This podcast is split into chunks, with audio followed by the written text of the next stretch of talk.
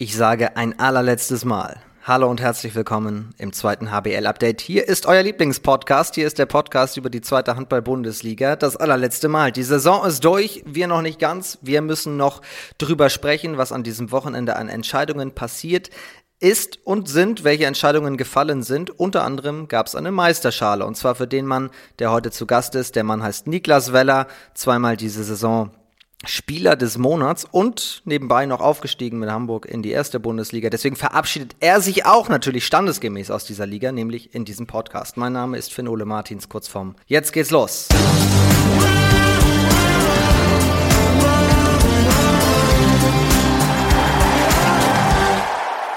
Moin Niklas.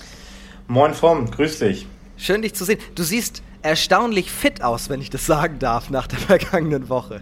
ja, gut, wir hatten jetzt ja auch äh, einen Tag, jetzt auch schon wieder so ein bisschen den Sonntag, äh, um wieder zu regenerieren und heute den halben Tag. Also, äh, ja, wir hatten äh, einen ordentlichen Feiermarathon hinter uns, aber ja, wie es immer so schön heißt, wer feiern kann, muss auch arbeiten können. Also, jetzt geht's jetzt wieder in Urlaub äh, und da muss man auch ein bisschen erholt sein. Und die Erholung geht jetzt erst richtig los. Ja, so ist es.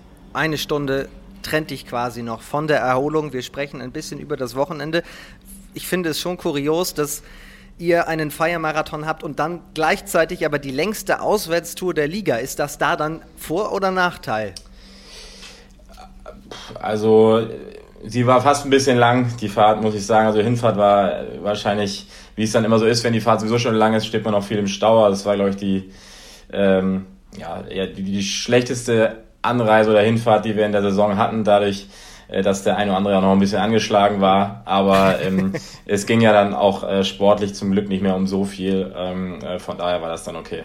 28, 27, das Endergebnis in Bietigheim, für Bietigheim. Ergebnis zum Glück aus eurer Sicht, muss man sagen, Haken hinter, nicht mehr so ganz wichtig.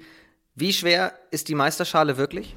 Ich hätte sie mir ehrlich gesagt ein bisschen schwerer vorgestellt noch. Ähm, ich weiß nicht, wir haben auch darüber gesprochen, ich schätze mal so zwei, zweieinhalb Kilo oder sowas wiegt die. Also es gibt, glaube ich, deutlich, deutlich schwerere Pokale noch in der, in der Umlaufbahn, wenn man sieht teilweise, was das, was die da sonst, die, manche sich ein bisschen äh, anstrengen müssen, das Ding überhaupt hochzubekommen. Gratulation auf jeden Fall zum Aufstieg, zur Meisterschaft, zu einer tollen Saison. Vielen, vielen Dank. Da werden wir auch drüber sprechen, ausführlich. Gratulation geht auch raus an den TuS N Lübbecke, der an diesem Wochenende ja die Nerven behalten hat, sehr souverän gegen Ferndorf gewonnen hat. Für dich überraschend, dass es nicht Gummersbach wurde. Ich meine, in den letzten Wochen hat sich so ein bisschen dann abgezeichnet, weil Lübbecke dann doch immer vorgelegt hat, aber es war ja noch so ein Zweikampf jetzt zum Schluss. Ja, also für mich natürlich jetzt, ähm, wie du schon gesagt hast, jetzt nach dem letzten Spieltag nicht mehr überraschend. Also äh, äh ich bin davon ausgegangen, dass sich das Lübeck jetzt nicht mein Leben lässt gegen Ferndorf äh, daheim. Ähm, aber insgesamt, äh, ja, über die Saison vielleicht schon überraschend. Also ähm, Lübeck ist jetzt auch nicht so super in die Saison gestartet ähm, oder für ihre Verhältnisse und Ansprüche vielleicht nicht super gestartet und war jetzt nicht die ganze Zeit unter den Top 3 äh, vertreten, äh, wogegen Gummersbach eigentlich äh, ja immer da vertreten war und äh, deswegen ist es vielleicht äh, für die auch umso ärgerlicher, dass es dann am Ende nicht gereicht hat. Ähm, ja, zumal es eben auch so ein, so ein spannender Dreikampf dann war und danach ja schon viel Abstand war, so dass es dann ja wirklich äh, sehr ärgerlich war, nur dass es nur einen getroffen hat, der dann nicht mit, nicht mit hoch konnte. Das fällt wirklich auf. Also 56 zu 16 Punkte, sowohl Hamburg als auch Lübbecke und nur einen Zähler schlechter, Gommersbach und dann lange Zeit nichts. Also Elbflorenz hat äh, 13 Punkte sogar Rückstand auf Platz 3. Was hat dieses Trio so unterschieden vom Rest der Liga? Ah, das ist schwierig zu sagen. Ist, glaube ich, auch nicht für alle drei jetzt gleich äh, zu, zu beanschlagen. Ähm, ich glaube, also am Ende muss man ja immer sagen, wie es ist dann die viel beschriebene Konstanz, äh, die es auszeichnet. Aber es ist sicherlich an der einen oder anderen Stelle äh, auch das, das, das Matchglück, ähm, das man immer braucht äh, in der starken Liga. Wir haben es ja auch dann durch viele äh, ja, wilde Ergebnisse auch gesehen, dass auch die, die Mannschaften da oben gegen alle Mannschaften verlieren können. Und deswegen braucht man halt auch an der richtigen Stelle das nötige Matchglück und ähm, das hatten, glaube ich, alle drei Mannschaften ähm, und ja, wir wahrscheinlich insbesondere in einer Phase schon ein bisschen mehr. Wie stark aber auch der Rest der Liga sein kann, habt ihr am eigenen Leib erfahren, beispielsweise in der Vorwoche, als ihr bei Elbflorenz Dresden verloren habt, relativ deutlich, Dresden extrem stark. Könntest du dir vorstellen, dass Elbflorenz nächste Saison da oben mit zum, weiß ich nicht, Top 3, Top 5 gehört? Ja, also grundsätzlich ähm, ist Elf Florenz eine super Mannschaft, die, also wenn sie so spielen wie gegen uns äh, vor, was das heißt, zwei Wochen, glaube ich, dann, dann sind sie auf jeden Fall ganz oben mit dabei. Ähm, ich glaube, sie haben sich jetzt auch perspektivisch nochmal noch mal sehr gut verstärkt ähm, und dann wird es ein bisschen daran liegen, wie sie zum einen eben die Neuzugänge eingebunden bekommen in ihr Spiel äh, und eben die von mir eben schon ja, beschriebene Konstanz äh, da ist. Denn äh, Florenz hat äh, ja viele sehr, sehr gute Spiele gemacht, aber sicherlich auch äh, an ein, zwei oder mehreren Tagen die, die Konstanz so ein bisschen vermissen lassen. Ähm, wenn sie das äh, logisch also nächstes Jahr in den Griff bekommen, beziehungsweise da eben äh, ja vielleicht die, die Spiele gegen die äh, Mannschaften von oben äh, ja, auch wenn es knapp ist, für sich entscheiden können, dann, dann, dann sind sie sicherlich eine Mannschaft, die nächstes Jahr mit oben angreift. Also auch nächstes Jahr wird es spannend. Gummersbach, Dresden, mal schauen. Bietigheim haben vielleicht, Schwartau, alles Namen. Ich kommen ja auch noch eine ganze Menge Mannschaften runter. Also genau, und ich will niemanden da jetzt noch vergessen auf den Schlips drehen. Wird es ein heißer Tanz. Ich glaube, was es dieses Jahr wieder gezeigt hat, ist ja auch, dass mit uns vielleicht vorher auch niemand so richtig gerechnet hat, was jetzt den Tabellenplatz angeht und den Aufstieg. Wir selber ja auch nicht so richtig.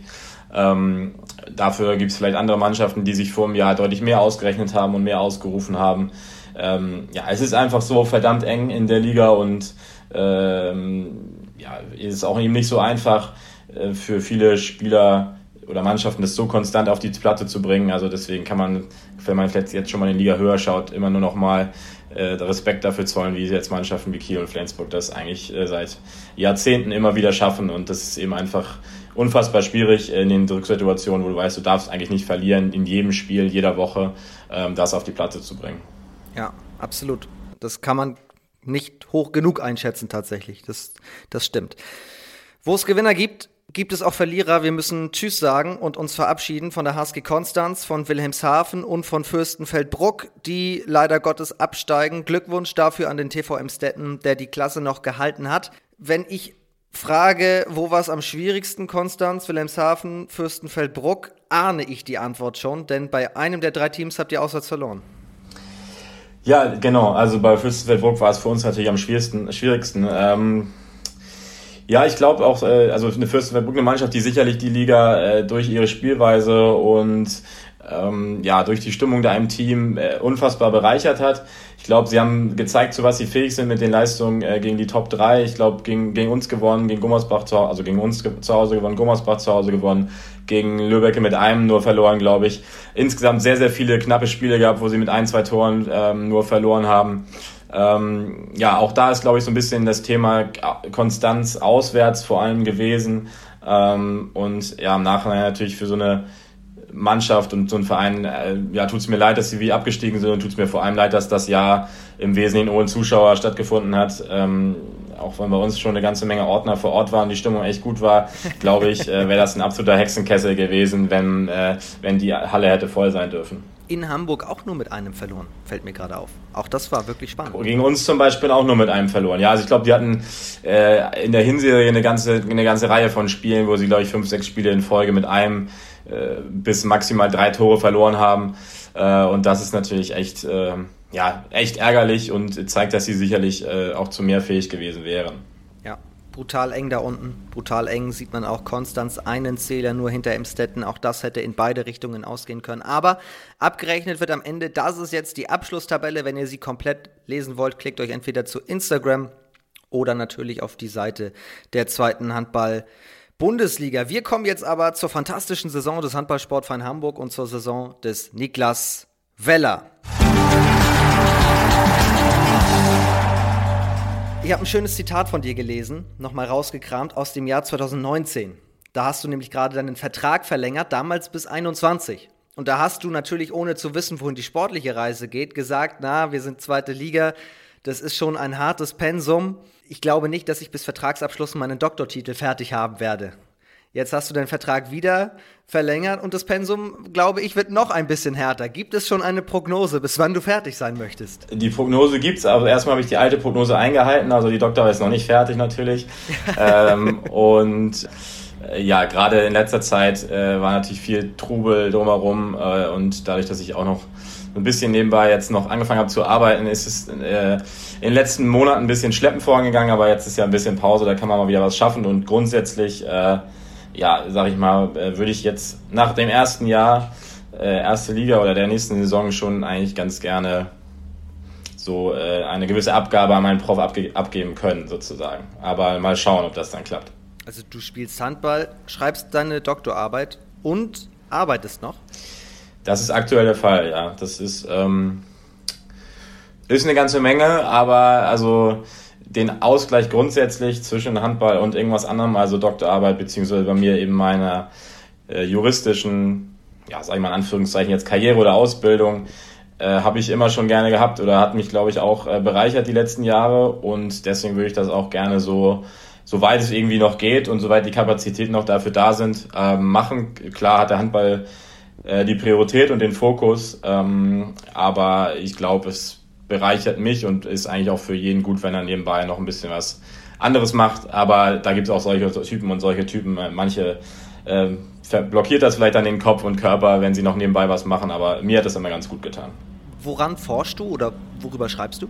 Äh, forschen klingt ja im Bereich äh, Jura immer so ein bisschen äh, merkwürdig, aber grundsätzlich schreibe ich ähm, im Kapitalmarktrecht äh, über den ja, Zugang zum Kapitalmarkt für kleinere und mittlere Unternehmen. Also die haben es ja aufgrund der ja, regulatorischen äh, Anforderungen eines Börsengangs ein bisschen schwieriger als ganz große Unternehmen, jetzt so die klassischen Unternehmen, die man so kennt von der Börse.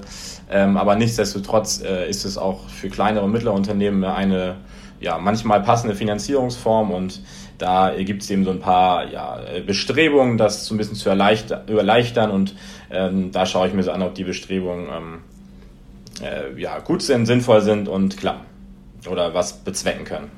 Okay, also da ich würde versuchen, da jetzt nochmal nachzuhaken, aber da ich von der Thematik relativ wenig äh, verstehe, äh, sage ich spannend. Danke, danke. Also ich kann auch jeden verstehen, der, der jetzt denkt, das ist total langweilig, das ist okay. Das, äh, das, das denke ich mit vielen anderen Themen auch, aber das ist ja das Gute, das dass jeder da so ein bisschen. Es klingt nur kompliziert. Ja. Weil Jura und Wirtschaft zusammen. Das stimmt, das stimmt. Das macht für mich gerade so, äh, so gut und spannend. Ähm, aber wie gesagt, deswegen sage ich ja, ich finde es gut, äh, kann jeder aber auch anders sehen und das ist, glaube ich, auch gut so. Was aber auf jeden Fall klar ist, da musst du dann den Kopf einsetzen. Wie würdest du denn deine Handballspielweise beschreiben? Setzt du da auch deinen Kopf ein oder ist das mittlerweile alles intuitiv? Klar, als Kreisläufer hast du deine gewissen Läufe, die einfach einstudiert sind, aber bist du ein, ein Kopfmensch, wie, er, wie man sich vorbereitet aufs Spiel oder wie machst du das? Ja, ich würde schon sagen, also ich glaube, Handball ist an sich eine Sportart, die, äh, die ohne, äh, ja, oder für die meisten zumindest ohne ein gewisses Verständnis ähm, und auch Kopfarbeit im Spiel äh, nicht funktioniert oder im Spiel unvorbereitet nicht funktioniert. Das ist bei manchen Spielern ausgeprägt, bei anderen Spielern weniger ausgeprägt, ähm, hängt aber auch sehr, sehr stark immer mit den körperlichen Möglichkeiten ab. Ähm, bei mir persönlich ist es jetzt, glaube ich, so, dass ähm, ja, ich schon äh, vielleicht mehr als vielleicht andere äh, ein bisschen mit dem Kopf äh, arbeite, weil die körperlichen Voraussetzungen eben nicht jetzt ein Modellathlet äh, sind, gerade mal für die Kreisläuferposition, allein schon aufgrund der Größe jetzt, ähm, so dass man da vielleicht eher mit ein paar ja, Spielverständnisthemen und äh, anderen Themen vielleicht ein bisschen punkten muss oder sich da umso mehr bemühen muss ähm, und sich deswegen auch gerade im Kopf äh, natürlich auf die Spiele vorbereiten muss. Die körperlichen Voraussetzungen hast du gerade angesprochen. Ohne uncharmant sein zu wollen, wie groß bist du? Wie viel wiegst du? Also ich bin 1,90 groß und wiege aktuell, glaube ich, so 104 äh, Kilo ungefähr. Das schwankt immer so ein bisschen, aber so ungefähr 104, ja. Und das ist ja für einen Kreisläufer, sage ich mal, eher klein. Und aber dafür machst du auch, also zumindest, es sieht athletisch aus, was du da machst. Also wenn du da in der Luft liegst und ich finde immer, man könnte zum Beispiel dich und auch Live Tessier um 3 Uhr nachts wecken. Du weißt immer, wo der Ball kommt. Von wo? Ja gut, mit Live spiele ich ja nun sehr, sehr lange schon zusammen und äh, das klappt mittlerweile ganz gut. Ist für mich natürlich ein großes Lob, dass du mich von der Athletik her mit mit Live und oder so vergleichst. Ich glaube, es gibt sehr, sehr viele Spieler, die äh, athletische sind. Ich würde mein Spiel jetzt nicht unbedingt als athletisch betreiben, aber Hauptsache es ist, Hauptsache es ist einigermaßen effizient. Das definitiv. Du bist äh, bester Torschütze von Hamburg. Du bist äh, Platz 4 in der Torschützenliste der Liga. Am Wochenende in Bietigheim schon wieder bester Torschütze der Mannschaft mit sieben. Ich frage nicht, wie machst du das, weil dann sagst du automatisch, ja, ich werfe ja auch die sieben Meter. Aber du hast ja diese Effizienz ja auch über die Jahre hinweg erarbeitet, würde ich sagen. Oder du hast, wie viel Arbeit hast du in dein Spiel reingesteckt? Weil man hat bei dir, finde ich, ganz speziell nochmal von Jahr zu Jahr gesehen, wie du dich weiterentwickelt hast, dass du diese Fortschritte gemacht hast. Ja, das ist im Nachhinein immer schwierig zu sagen, wie man das nun genau gemacht, also wie das nun gelaufen ist. Ich glaube, ähm, ich habe echt davon profitiert, dass in den letzten Jahren sozusagen mit dem äh, Neustart und Wachstum des Vereins Schritt für Schritt gegangen ist, dass ich in meiner Entwicklung jetzt auch kein, äh, ja, immer kleine Schritte machen konnte und äh, durfte und nicht immer auf einmal einen Riesenschritt machen musste und äh, auf einmal für ganz neue Herausforderungen gestellt wurde. Und so konnte man oder konnte ich vielleicht an immer wieder an Kleinigkeiten arbeiten, die am Ende dann ein großes Ganzes so ein bisschen ausmachen. Ähm, sicherlich gehörten für Kreisläufer auch so ein bisschen die körperliche Entwicklung natürlich dazu, die einfach auch mit dem, dem Alter, was dazu gekommen ist, von automatisch mit ein bisschen harter Arbeit daneben ähm, gekommen ist und ähm, ja, alles weitere ist natürlich auch viel Erfahrung, äh, was, was, was Spiele angeht. Ähm, und äh, im Abschluss ja, lernt man viel dazu. Man lernt ähm, die bessere Qualität oder die höhere Qualität der Torhüter zu schätzen, beziehungsweise man lernt damit umzugehen. Man lernt vielleicht auch ein paar, ein, zwei neue Wurfvariationen und man entwickelt sich äh, da, dahingehend auch ein bisschen weiter. Ähm, und von daher ähm, glaube ich, sind das viele Kleinigkeiten, ähm, ohne dass ich jetzt da eins genau benennen, benennen könnte. Aber de facto ist es so, du bist immer mit der Zeit gegangen. Je besser Hamburg wurde, je höher Hamburg wurde, desto mehr hast du dich dann auch dem Niveau der Liga angepasst und sogar noch einen draufgesetzt. Weil du gerade die Neustadt auch nochmal angesprochen hast, diese Geschichte, ich finde, du bist so ein bisschen auch die Personifikation des Neustadts. Du bist der einzige Spieler, der in der Oberliga für Hamburg aufgelaufen ist und jetzt immer noch dabei ist. Das ist ein Fakt. Da äh, müssen wir nicht lange drum rumreden. Du bist von Ellerbeck damals nach Hamburg gekommen, in die Oberliga gewechselt. Äh, wie kam der Wechsel zustande, wenn wir mal wirklich ganz an den Anfang deiner Hamburger Zeit gehen?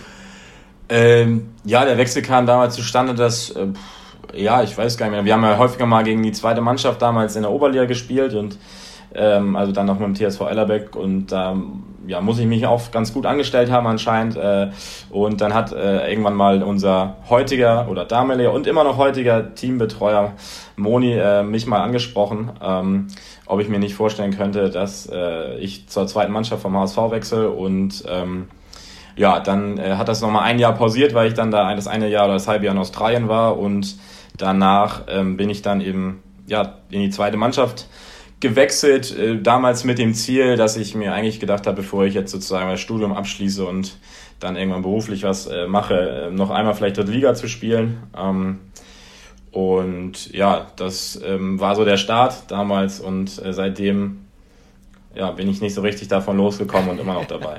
Ja, und es kam dann ja alles, wie das schon tausendmal auch erzählt wurde. Dann wurdet ihr plötzlich die erste Mannschaft.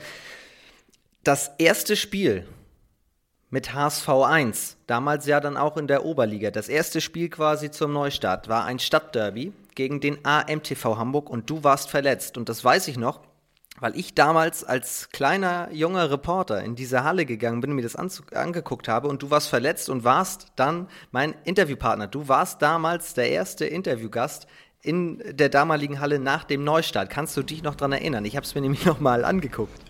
Ich kann mich noch daran erinnern, ich glaube, wir hatten damals noch die guten alten, farblich sehr dezenten Essex-Trainingsanzüge in Electric Lime, hieß die Farbe, glaube ich. ähm, und ähm, ja, ich war leider verletzt, also zum Ende der Saison äh, musste ich ja leider meine Schulter operieren lassen, deswegen war ich da verletzt, aber da kann ich mich ähm, natürlich noch daran erinnern, wobei man wahrscheinlich ganz korrekt sein müsste, dass es natürlich, also vom Namen her noch unter dem alten Namen, glaube ich, war, von der von, von genau. der Bezeichnung vom Spiel, aber eben sozusagen schon als erste Mannschaft, weil die andere, weil es die, äh, weil es die erste, die alte erste Mannschaft nicht mehr gab. Ihr wart quasi HSV Handball 1. Genau. So kann man, so war es wahrscheinlich genau dann. Ja, genau, da kann ich mich, äh, aber so an Spiel kann ich mich ehrlich gesagt nicht mehr so viel erinnern. Ich weiß, dass wir gewonnen haben, aber ansonsten weiß ich nicht mehr so, wie das Ergebnis war. Ich weiß nur noch, dass ihr relativ beeindruckt wart, was plötzlich los war in dieser kleinen, engen Halle, in der plötzlich so viele Fans äh, gekommen sind, die sonst äh, bei der Bundesliga dabei waren. Und äh, nach dem Spiel sprach ich dann mit Schrödi, mit Stefan Schröder, der auch dann zu euch ja gekommen war in, in die Mannschaft und gesagt hatte, ich habe Lust auf dieses Projekt, mal schauen, wo das hingeht. Und hat damit so auch ein bisschen angestoßen, obwohl ihr damals noch nicht genau wusstet, wie schnell das alles gehen würde? Nee, das war, glaube ich, so nicht absehbar. Ähm, ja, ich, das war natürlich, Schrödi war ja auch dann äh, sehr schnell dabei, hat uns, glaube ich, als Mannschaft auch viel geholfen. Äh, ich glaube, vielleicht hat er das zwischendurch auch immer mal wieder bereut, zum Beispiel im ersten Moment, vielleicht als wir das Trainingslager auf Usedom hatten in äh, sechs Bettzimmern oder vier Bettzimmern und er das letzte Mal, glaube ich, irgendwie in Ischgl im Trainingslager war. Ich glaube, das waren so ein, zwei Momente, wo er vielleicht mal gesagt hat, warum tue ich mir das an? Aber grundsätzlich habe, glaube ich, äh, hat es ihn gefreut, dass er die ganze Zeit dabei war und war für uns ähm, als Mannschaft auch sehr wichtig und ist es ja jetzt immer noch in neuer Funktion für den Verein. Das hat ihn ja in gewisser Weise auch jung gehalten. Nicht, dass es unbedingt notwendig war, aber es hat ihn auf jeden Fall jung gehalten, ja. ja.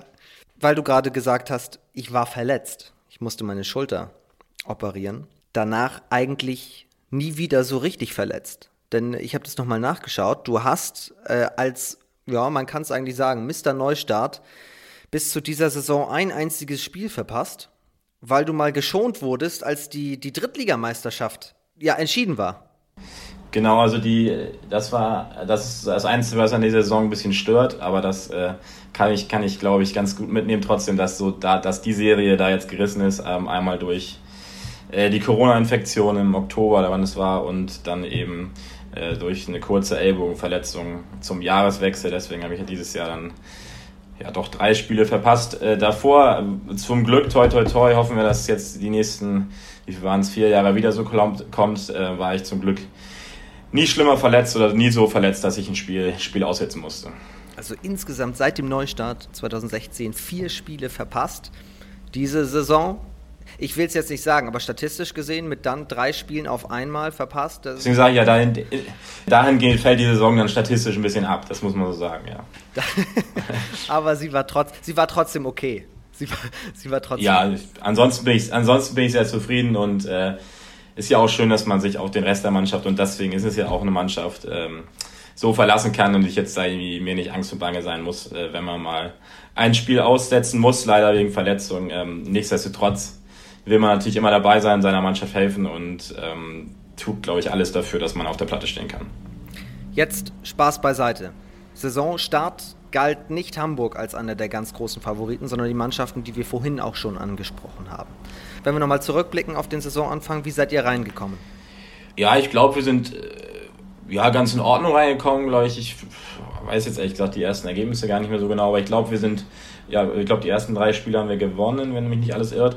Ähm, und ähm, ja, haben dann irgendwie ausgehend auch von den drei Spielen so, so ein so ein gewisses Selbstverständnis oder so ein gewisses Selbstbewusstsein sicherlich entwickelt mit der Mannschaft und ähm, haben uns nicht aus der Ruhe bringen lassen. Und ähm, ich war, war vielleicht dann auch für uns ganz gut, auch für die, über die lange Siegesserie, die wir dann äh, ja insgesamt hatten. Äh, ich glaube, vor allem so in der Phase Oktober, Dezember rum, dass wir ja sozusagen immer so ein bisschen über unseren Zielen an der Stelle waren, deswegen vielleicht auch nicht den Druck hatten, den jetzt andere Mannschaften hatten. Ähm, und sicherlich kam in der Phase auch hinzu, ich habe es äh, ja vorhin schon kurz angesprochen, dass wir da häufig auch äh, das ja, nötige Matchglück hatten, was man einfach braucht. Ich glaube, wir haben ähm, vielleicht da den umgekehrten Part gebildet zu Fürstenfeldbruck. Wir haben, glaube ich, bestimmt vier Lass mich überlegen, also im Stetten Fürstenfeldbruck, also keine Ahnung, also bestimmt vier, fünf Spiele mit Rimpa auch noch, bestimmt vier, fünf Spiele mit einem Tor gewonnen. Ähm, dann das äh, doch recht glückliche Unentschieden gegen Lübeck äh, in letzter Sekunde. Also ich glaube, dass äh, wenn man jetzt auf die Tabelle guckt, dann sind das alles sehr, sehr, sehr wichtige Punkte und ähm, von daher müssen wir äh, auch wissen, dass es ein bisschen auch das Matchglück war, was nicht die harte Arbeit von uns oder die gute Leistung dahinter schmälern soll. Aber ich glaube, ähm, so ein bisschen muss man das immer ins Gesamtbild mit, mit einfügen. Nach dem Start kam die Corona-Infektion, da gab es dann ein paar Wochen Pause. Danach gab es diesen Reset und der, der glorreiche Dezember, der euch bis an die Tabellenspitze gebracht hat. Das Problem war jetzt aber zeitlich gesehen, Dezember ist eigentlich immer schon so ein guter Indikator, wenn die Saison schon fast zur Hälfte durch ist. Diese Saison war aber, weil der Start schon so spät war, alles zeitlich gesehen ganz anders. Trotzdem Platz 1, trotzdem wurde, das hat man ja hier in Hamburg auch gemerkt, das Umfeld wurde so ein bisschen ja, euphorisch und hat gesagt, oh, guck mal, wir sind auf Platz 1, was ist denn da los? Wie schafft man es da, ruhig zu bleiben und zu sagen, ja, es ist eigentlich erst ein Viertel rum?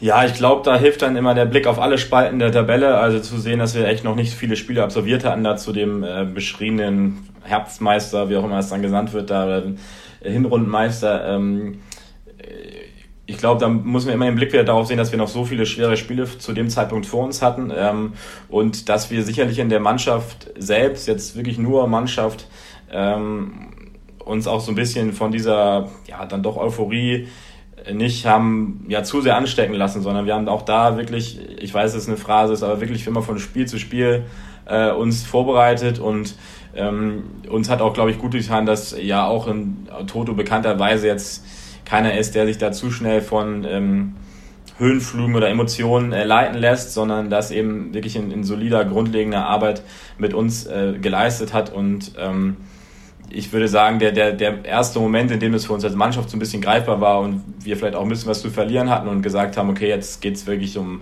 alles, wir haben hier eine einmalige Chance, war das war erst das Spiel im März gegen Gummersbach, ähm, was wir dann ja zu Hause gewinnen konnten. Auch da war es so ein bisschen ja, greifbarer und die Chance wurde so richtig reell. Ich glaube, vorher war es wirklich so, dass es für uns ähm, alle in der Mannschaft einfach noch nicht ähm, ja, richtig äh, greifbar war und auch nicht so richtig in den Vorstellungen war, dass wir das am Ende schaffen können. Okay, also ihr habt es mitbekommen, aber eher so abgewunken. Ja, also sicherlich wird man, haben wir uns mal im einen oder anderen privaten Gespräch so damit beschäftigt, aber es ist jetzt nicht so, dass wir, glaube ich, als Mannschaft zu viel daraus gemacht haben. Ich glaube, es wäre jetzt ein, ein, Fehler gewesen äh, im Nachhinein betrachtet und wir haben es zum Glück auch nicht getan, jetzt zu früh, sagen wir mal, zu, zum Winterwechsel sich jetzt da nochmal zusammensetzen und sagen, ja, jetzt, jetzt müssen wir unser Saisonziel ändern, gucken mal, was wir für eine Chance haben. Ich glaube, dass wir das nicht getan haben, sondern da beharrlich auf unserem Weg geblieben sind und ähm, eben gerade nicht da zu viel draus gemacht haben als Team. Das, das hat uns dann auch in der, in der entscheidenden Phase oder vor allem in der Phase von Januar bis oder Februar bis so Mitte März Ende März nochmal wieder stark gemacht. Trotzdem ist Hamburg eine sehr äh, hektische Stadt, was auch die Medienlandschaft angeht. Äh, viele Medien sind da. Alle versuchen so ein bisschen zu analysieren. Es gab Saisonanfang Corona-Infektion, dann die Hallenthematik, auf die ich gleich komme. Habt ihr irgendwann auch gedacht, wie viele Steine sollen uns hier eigentlich in den Weg gelegt werden? Nee, ehrlich gesagt nicht. Also ich glaube, es war für, für alle Vereine, die, Corona-Situation war für alle Vereine eine gleich, egal ob Hamburg, Großstadt oder nicht. Ähm, es gibt viele Mannschaften, die sozusagen durch Quarantänesituationen und Corona-Infektion deutlich ähm, ja auch wahrscheinlich häufiger und intensiver getroffen wurden als wir. Und ähm, wir haben in jeder Situation gesagt, wir machen das Beste draus und viele, viele Randgeräusche, was heißt Randgeräusche, aber für uns jetzt rein sportlich nicht unbedingt relevante Themen wie Halle, wenn wir noch drüber sprechen und so, das, das äh, war für uns im täglichen Tagesgeschehen oder im täglichen Trainingsgeschehen, hat das keine Rolle gespielt. Klar hat man sich mal privat darüber unterhalten und hab, Lukas und ich haben jetzt als Kapitän auch mal hin und wieder Gespräche geführt mit, mit äh, unserer Geschäftsführung oder ähnliches, aber grundsätzlich ist das als Mannschaftsthema und äh, nicht, nicht präsent gewesen und wir haben uns da voll aufs Sportliche konzentriert. Hallenthematik ist das Stichwort, denn diese Saison war auch ein kleiner Schnelldurchlauf der Jahre zuvor. Es wurde sowohl in der Sporthalle Hamburg gespielt, als auch noch einmal in eurer Trainingshalle, in der damals alles in der Oberliga für dich begann. Und auch in der großen Arena, in der Barclaycard Arena. Da wurde dann zum Schluss gespielt.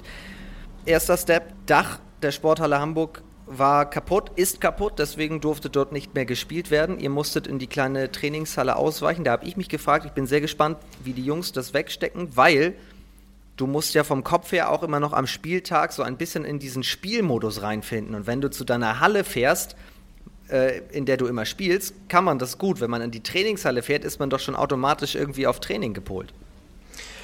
Ja, also es war auf jeden Fall eine Herausforderung. Also man, man sagt es dann immer relativ leicht, ja, das ist dann ein anderes Umfeld und die Halle sah ja auch sozusagen ähm, durch Bande oder der LED-Bande und ein paar andere Sachen anders aus, als sie jetzt im Trainingsbetrieb aussieht für uns. Ähm, aber das war sicherlich eine Herausforderung, auch eine sicherlich eine Herausforderung, mit der wir zu kämpfen, kämpfen hatten äh, in den Spielen, ähm, die wir ja, ja bis auf Ferndorf erfolgreich bestritten haben. Ja, und den Punktverlust gegen Schwartau, das war jetzt auch, also auch nicht heim unsere beste Zeit, deswegen, da hat es sicherlich auch ein bisschen mit reingespielt, dass, dass ähm, ja, wir da vielleicht nicht ganz so auf der Höhe waren oder leistungsmäßig von Anfang an da waren. Sicherlich im Spiel ist es dann kein Problem, aber gerade so die ersten Minuten und wie man ins Spiel reinkommt, das ist eben unfassbar wichtig, sind sicherlich davon ein bisschen beeinflusst. Ähm, und ja, gut, dass wir nicht noch mehr Punkte da abgegeben haben als die drei. Ähm, und äh, ja, ich, ich hoffe, dass es so gern ich die Halle habe zum Trainieren und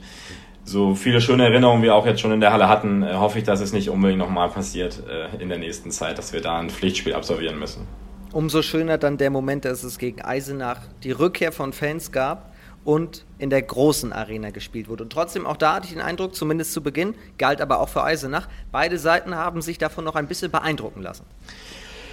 Ja, klar. Also ich glaube, ähm, man hat vielleicht auch anfang, anfangs gesehen, dass Anfang der eine gewisse Gewöhnungsphase äh, es gebraucht hat, sozusagen ohne Zuschauer zu spielen, dass die Mannschaften sich da so ein bisschen dran gewöhnen mussten. Okay, jetzt die Stimmung muss jetzt wirklich äh, komplett von uns selbst kommen, von der Bank kommen. Ähm, und so hat es sicherlich auch ein paar Minuten in dem Spiel ähm, gedauert, sich wieder an die Zuschauer zu gewöhnen. So rum ist es deutlich einfacher, äh, weil es einfach äh, geil ist, vor Zuschauer zu spielen.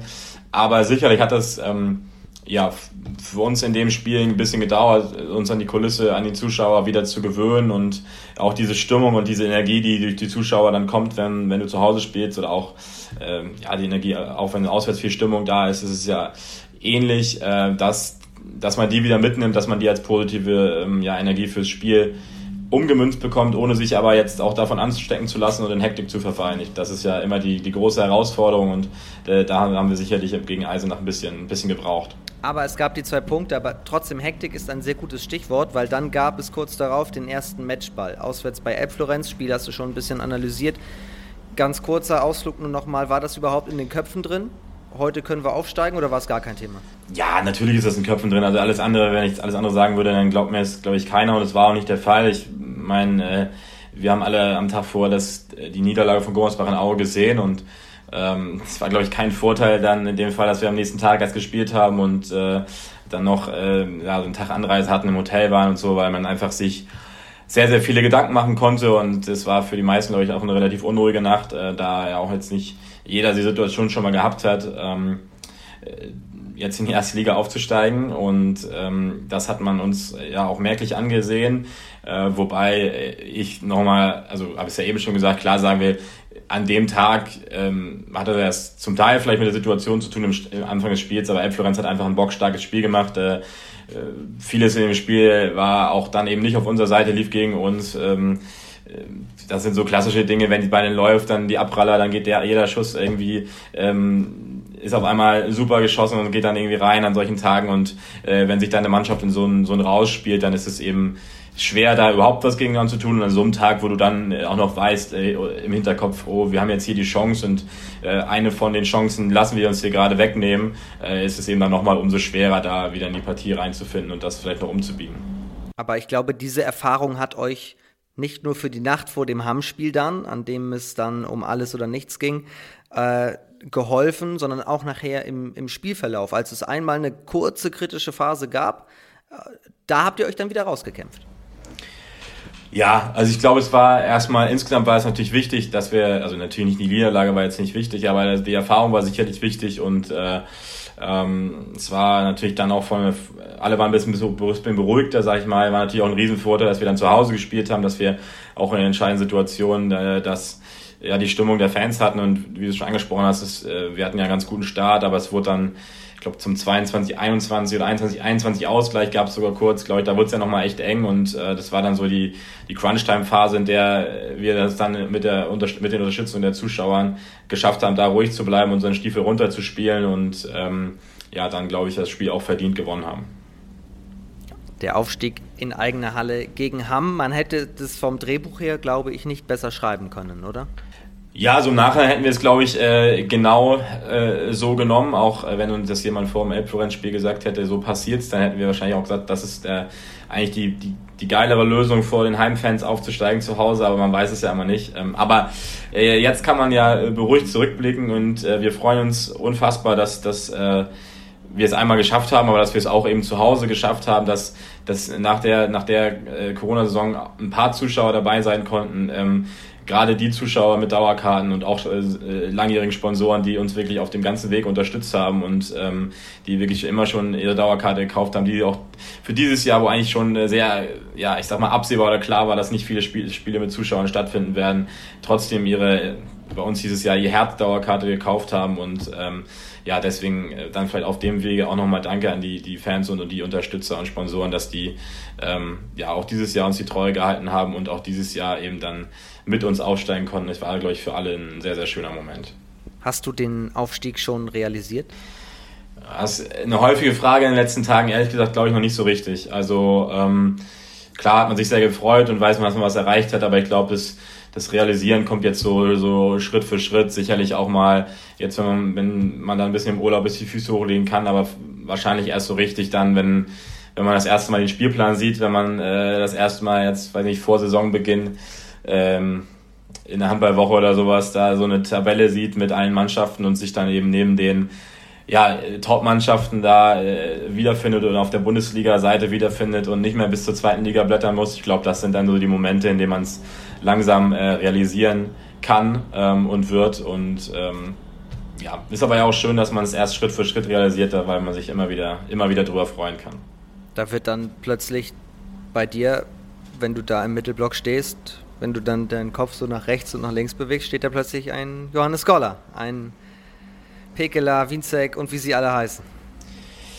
Das wird, äh, ja, wird wahrscheinlich so sein. Also äh, wahrscheinlich müssen wir, werde ich dann nach dem Spiel sagen, leider so sein. Aber äh, natürlich freuen wir uns unfassbar auf die, äh, unfassbar auf, auf die Spiele und äh, äh, allein auf die Herausforderung, äh, uns da mit den ganz, ganz Großen zu messen. Ich glaube, ähm, ja, wir werden in jedem Spiel immer, kann ich jetzt schon sagen, alles geben und immer dafür fighten. Ähm, äh, aber wir haben es jetzt in den letzten Jahren ja auch schon gesehen, dass, dass, dass jetzt die, vielleicht Spiele gegen THW und Flensburg gegen ganz Großen äh, es häufig sehr, sehr schwer wird äh, und es so selten gelungen ist, dass äh, ein Aufsteiger da Punkte mitnehmen kann. Ähm, aber nichtsdestotrotz, glaube ich, ist es für, für uns als oder wird es für uns als Mannschaft wichtig sein, dass wir auch in solchen Spielen Gas geben und dass wir uns ähm, ja auf keinen Fall in irgendeinem Spiel da ähm, abschießen lassen, denn äh, das äh, ja, wirkt dann für den Kopf, glaube ich, immer noch ein bisschen nach und ähm, nimmt dann dann vielleicht die, die Stärke und das Selbstbewusstsein für die, ich sag mal, ganz, ganz wichtigen Vier-Punkte-Spiele im Abstiegskampf. Und ähnliches wurde ja auch 2018 gesagt, als ihr aus der dritten in die zweite Liga aufgestiegen seid. Auch da war klar, es wird schwierige Spiele geben, in denen es vielleicht erstmal keine Punkte gibt, aber es gibt dann auch die Spiele, bei denen man absolut sicher sein kann, da, da sind Punkte auf jeden Fall drin. Was hat wenn wir jetzt nur mal auf diese drei, Liga, äh, drei Jahre zweite HBL zurückblicken, euch in dieser Zeit so stark gemacht?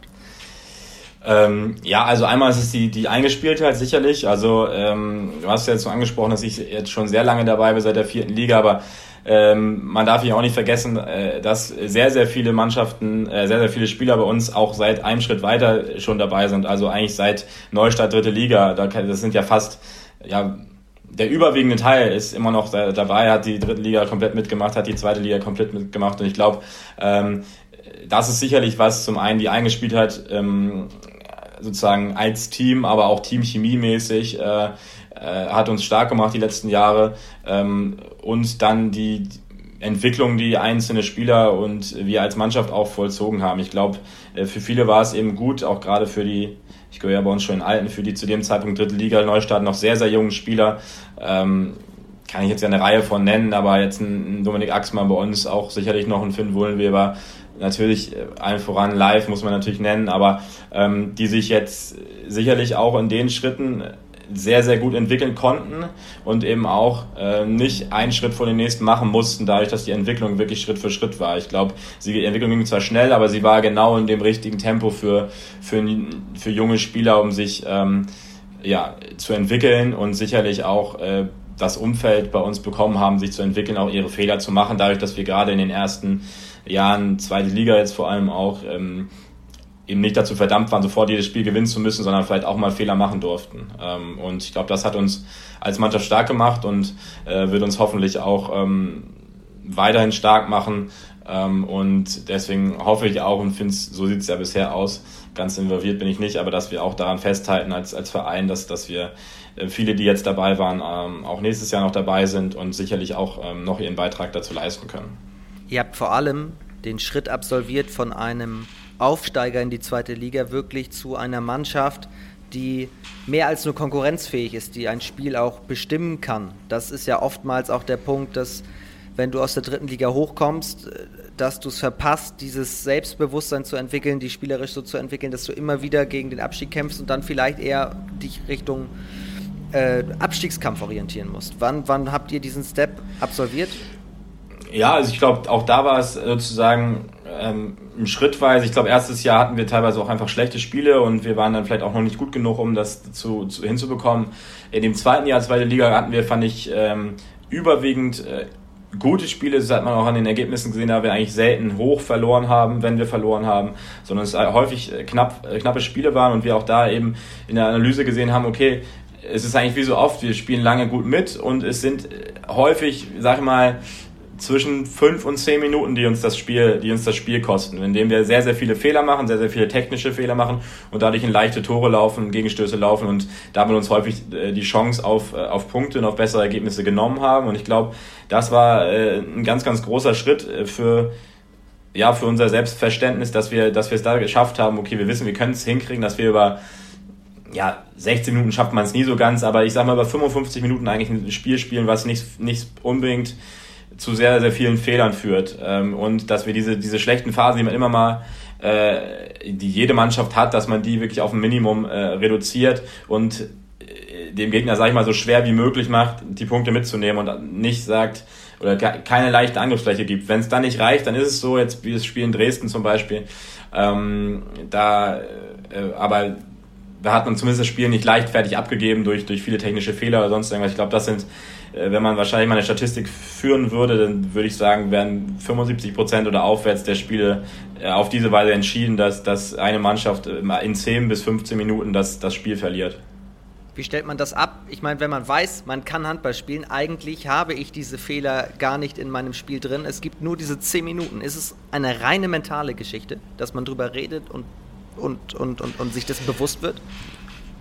Ja, ich glaube, vieles, vieles davon ist mental. Also ich glaube, viel davon äh, ist vielleicht häufig das Wichtige, dass man da vielleicht immer nochmal dann den, ähm, den Schritt zurückgeht. Also ich sagte sich ja, das Kreis war ein bisschen leicht, der nur auf, der nicht so einfach technische Fehler machen kann, weil er den Ball nicht so oft in der Hand hat, aber ähm, dass man eben nicht, wenn man den ersten Fehler oder auch mal den zweiten Fehler gemacht hat, dann halt nicht überdreht und überpaced und sagt, okay, jetzt meistens ist es in der 35 Minute oder sowas, ich, da muss ich nicht das Spiel in den nächsten fünf Minuten wieder zurückholen, so, sondern ich habe noch 25 Minuten Zeit und äh, das Wichtigste ist erstmal, dass ich jetzt die nächsten fünf, sechs Minuten oder sowas keine Fehler mehr mache, dass ich äh, sozusagen dem Gegner keine Angriffsfläche mehr bin, biete und da passiert es ja immer wieder, dass dann in solchen Phasen man gerade um, unbedingt sagt, jetzt möchte ich meinen alten Fehler wieder gut machen, jetzt, jetzt versuche ich das, jetzt versuche ich das und dabei macht man weitere Fehler und bringt sich dann richtig so in eine Spirale rein. Ich glaube, da ist das Wichtige, dass man da den, den Punkt immer findet, wo man aus dieser Spirale rauskommt und den, den einmal den Schritt zurückgeht ähm, und sagt, ja, okay, ich muss jetzt vielleicht auch nicht den geilsten Angriff überhaupt spielen im nächsten Angriff, aber ich darf wenigstens keinen technischen Fehler machen, kein einfaches Tor für die gegnerische Mannschaft. Und wenn ich am Ende nach sechs Pässen das, das, ähm, das Ding irgendwie übers Tor hau oder der Torwart den gut hält oder sowas, dann ist es halt so, aber dann habe ich den Angriff in Ruhe zu Ende gespielt, habe mir eine Chance kreiert und kann eine vernünftige Abwehr stellen und laufe nicht da wieder in den nächsten Gegenstoß oder die nächste zweite Welle. Ich glaube, das sind so die, die Momente, in denen man dann einen Schritt zurückgehen muss. Und das kann, ähm, kommt, ist, ist natürlich auch viel Trainerverdienst und Trainerarbeit. Das hat Toto sehr, sehr gut mit uns gemacht. Aber es ist, glaube ich, auch zu einem großen Teil eben äh, die Spielsteuerung auf dem Spielfeld der Mannschaft, dass da eben ja, immer das Selbstbewusstsein an sich selbst ist und auch Selbstverständnis, okay, wir, wir können es noch schaffen und wir müssen es nicht sofort schaffen und wir müssen einfach jetzt erstmal nur die Fehler abstellen weil du Toto ansprichst. Wir müssen noch kurz über die Trainer sprechen, über Toto, natürlich auch über Placenko Laskovic an seiner Seite, ans ganze Trainerteam, weil du schon gesagt hast, sie machen das gut, sie machen das gut, sie machen das gut. Wie machen sie das? Was ist Toto eigentlich für ein Trainer? Wie charakterisierst du ihn? Wir kennen ihn als sehr ruhigen Menschen am, am Mikrofon, der sehr bedacht seine Worte wählt. Wie ist er als Trainer?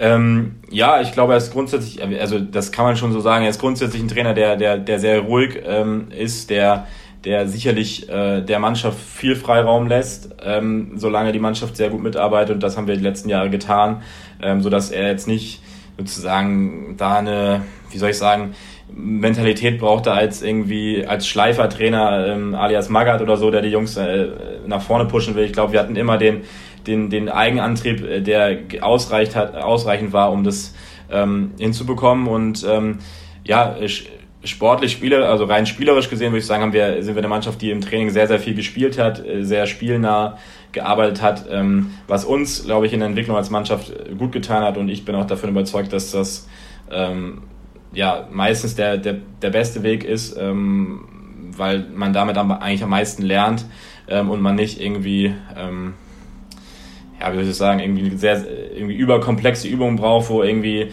zwölf Leute gleichzeitig drei Bälle durch die Halle werfen und irgendwie man fünf Fähigkeiten gleichzeitig trainiert, sondern am Ende ähm, ist das Spiel das Entscheidende und da ähm, das lernt man eben auch am besten im Trainingsspiel, ähm, finde ich, äh, oder im 6 gegen 6 zumindest.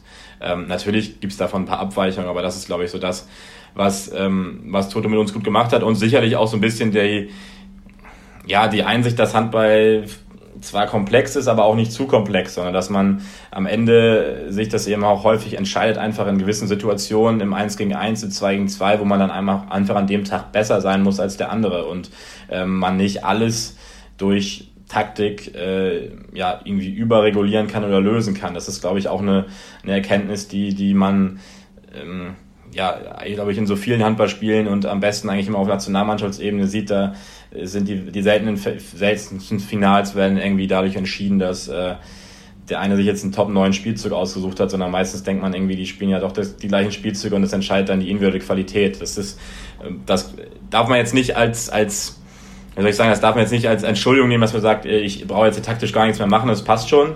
Ähm, aber das kann auch so ein bisschen als, ich finde, man soll es eher so ein bisschen als Entlastung sehen, dass man sagt, okay, ich kann auch nicht alles planen, ich kann nicht alles taktisch lösen, sondern am Ende kommt es ein bisschen auf Tagesformen, auf individuelle Klasse an und ähm, nichtsdestotrotz beeinflusse ich alles, was ich kann, eben so gut es geht, aber diese, ja, es ist so ein bisschen ähnlich wie mit, Match, mit dem Matchglück. Ich glaube, diese, diese Einstellung, okay, ich kann für mich das Beste daraus machen als Team, als Trainer, als Spieler, aber ich kann, werde niemals alles bis zum letzten Punkt beeinflussen können. Ähm, allein schon, weil es Schiedsrichter gibt. Der kleine Seitenhieb sei erlaubt. Ähm, aber äh, deswegen, glaube ich, ist die Erkenntnis wichtig. Vor, vor, allem auch, wenn es einmal so ist, dann ist es Matchglück. Wenn es mehr Fall, mehrmals der Fall ist, dann ist es kein Dusel mehr. Dann hast du es dir einfach erarbeitet und äh, weil du vorhin auch schon über Kiel und Flensburg gesprochen hast, dann hast du eben einen Jim Gottfriedson, der, wenn es spitz auf Knopf steht und unentschieden, sich die entscheidende Aktion nimmt. Genau, und das ist dann, also gerade wenn man jetzt solche Spieler anspricht, dann ist es ja auch, die, die haben so viel hart gearbeitet, aber es ist dann zu einem gewissen Punkt eben auch wie bei allen Sportarten ähm, individuelle Klasse, zu einem großen, äh, zu einem Teil auch Talent. Ähm, und es hilft halt nichts, sozusagen, wenn ich mir jetzt täglich sage, ich werde niemals so gut sein wie Jim Gottrinson oder andere, vielleicht Kreisläufer, das hilft halt nichts, sondern es hilft halt nur weiter, wenn ich sage, ähm, ich kann das, was ich beeinflussen kann, so gut es geht tun. Und ich glaube, die, die Einstellung haben bei uns sehr, sehr viele in der Mannschaft. Ähm, und das hilft, glaube ich, ähm, insgesamt uns als Mannschaft und auch in der Zusammenarbeit mit Toto weiter.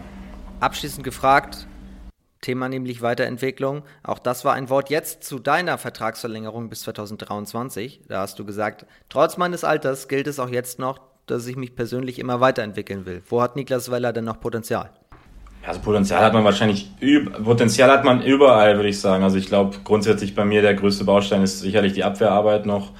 Ähm, wenn ich da sozusagen weiter oder wenn ich da erfolgreich jetzt auch im nächsten Schritt in der ersten Liga decken möchte, ähm, was ich tun möchte. Ähm, und gerade im Inblock, dann, dann muss da auf jeden Fall eine Weiterbindung stattfinden, gerade im 1 gegen 1 Verhalten sicherlich. Ähm, und ja, da, da, da wird's, werde ich dran arbeiten müssen und will ich auf jeden Fall auch dran arbeiten. Das ist so der eine große Baustein. Ähm, und ja, gut, vorne ist es halt so, dass man sicherlich immer seine, seine Effektivität und sein, seine Abschlusseffektivität gerade als Kreisläufer immer verbessern kann, immer verbessern möchte.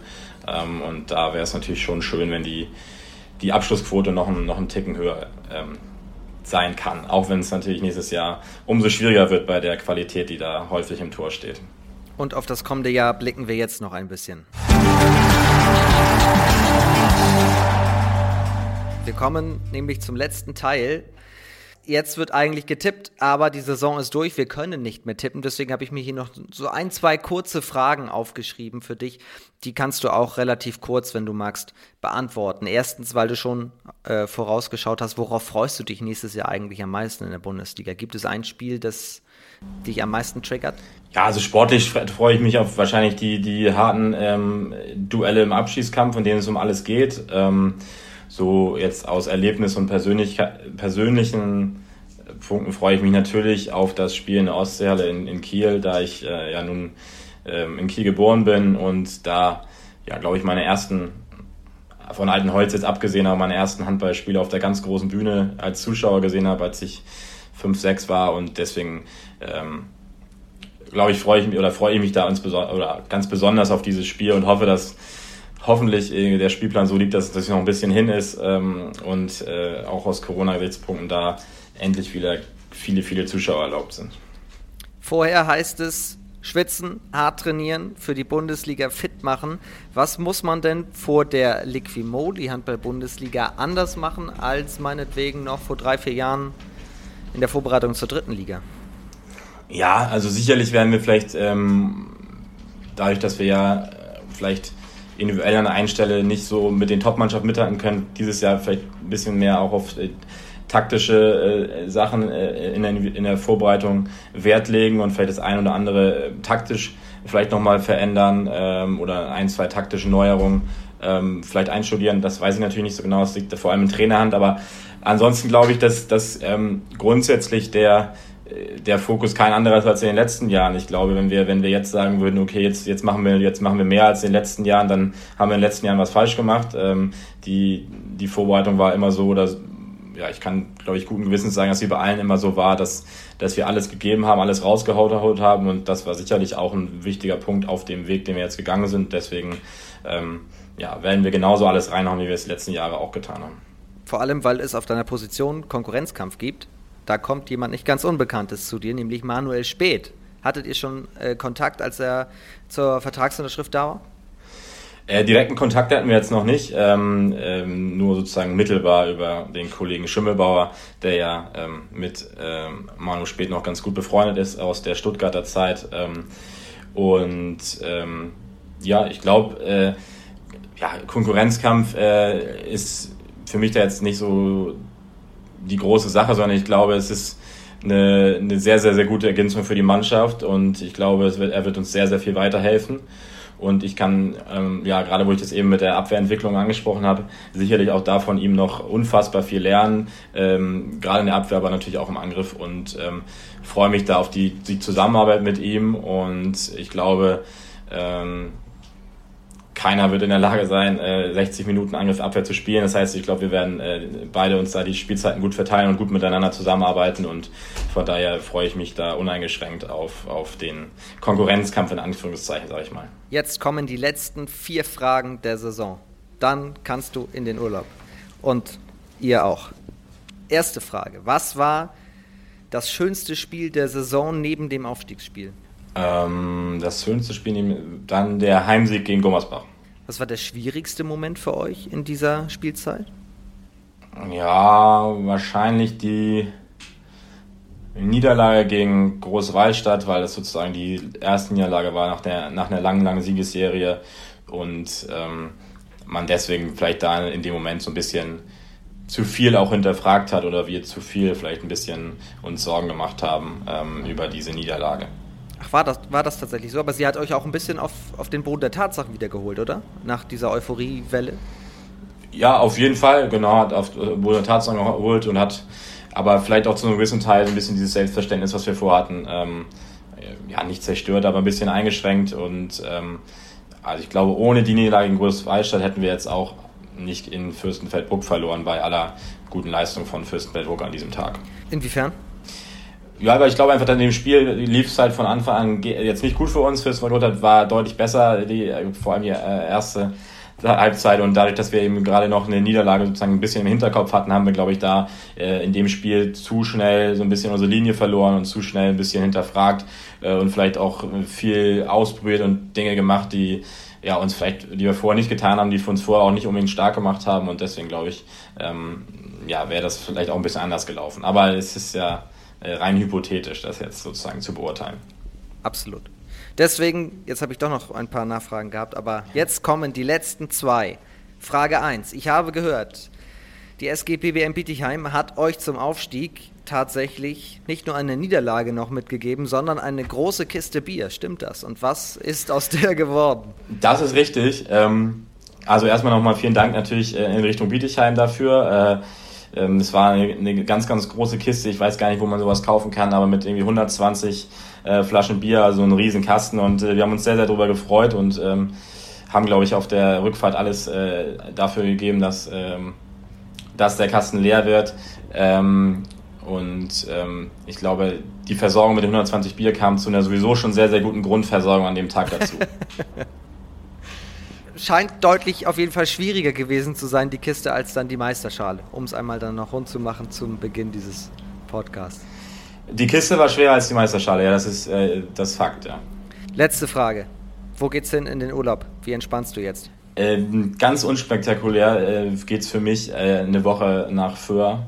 Ähm, auf die Nordseeinsel und ähm, mit einer Ferienwohnung und meiner Freundin und ähm, ja, im, im, Wesentlichen oder zu ganz, ganz großen Prozentzahl reine Entspannung und da freue ich mich schon drauf und äh, wir haben uns entschieden, dieses Jahr nichts Größeres zu machen mit der ganzen Situation. Und äh, da bin ich jetzt auch ganz glücklich drum, wenn ich jetzt irgendwie die Situation mit Portugal und so wieder sehe, dass man sich jetzt da nicht noch um irgendwelche Stornierungen, Rückerstattungen und sonst irgendeinen lästigen Kram kümmern muss. Deswegen freue ich mich, äh, wenn es da losgeht und man da einfach mal nur ein bisschen nichts tun kann. Schön, das klingt sehr entspannend. Deswegen ganz viel Spaß dort, gute Erholung und dann freuen wir uns auf den Handballsportverein Hamburg in der Liquimoli Handball-Bundesliga. Ich gebe euch damit auch so ein bisschen in die Hände von Schmiso, der ja den Podcast zur ersten Liga macht. Wir hören uns dann hoffentlich wieder im zweiten HBL-Update zur neuen Saison. Wir machen jetzt auch erst einmal Pause. An dieser Stelle erstmal dir, lieber Niklas, vielen Dank für deine Zeit zum Saisonabschluss. Gerne, gerne. Vielen Dank, dass ich äh, ja dabei sein durfte beim Podcast nochmal. Und ähm, ich glaube, viele haben sich gefreut, dass du das dieses Jahr gemacht hast und es auch ein paar News von der zweiten HBL gab. Ja, das hoffe ich auch. Deswegen an dieser Stelle nochmal vielen lieben Dank an euch alle da draußen, die reingeklickt habt, die zuge zugehört haben auch. Also vielen lieben Dank für euren Support, eure Unterstützung. Habt auch ihr eine schöne Sommerpause. Genießt den Sommer, passt auf euch auf, bleibt oder werdet gesund. In diesem Sinne ein letztes Mal. Liebe Grüße und tschüss.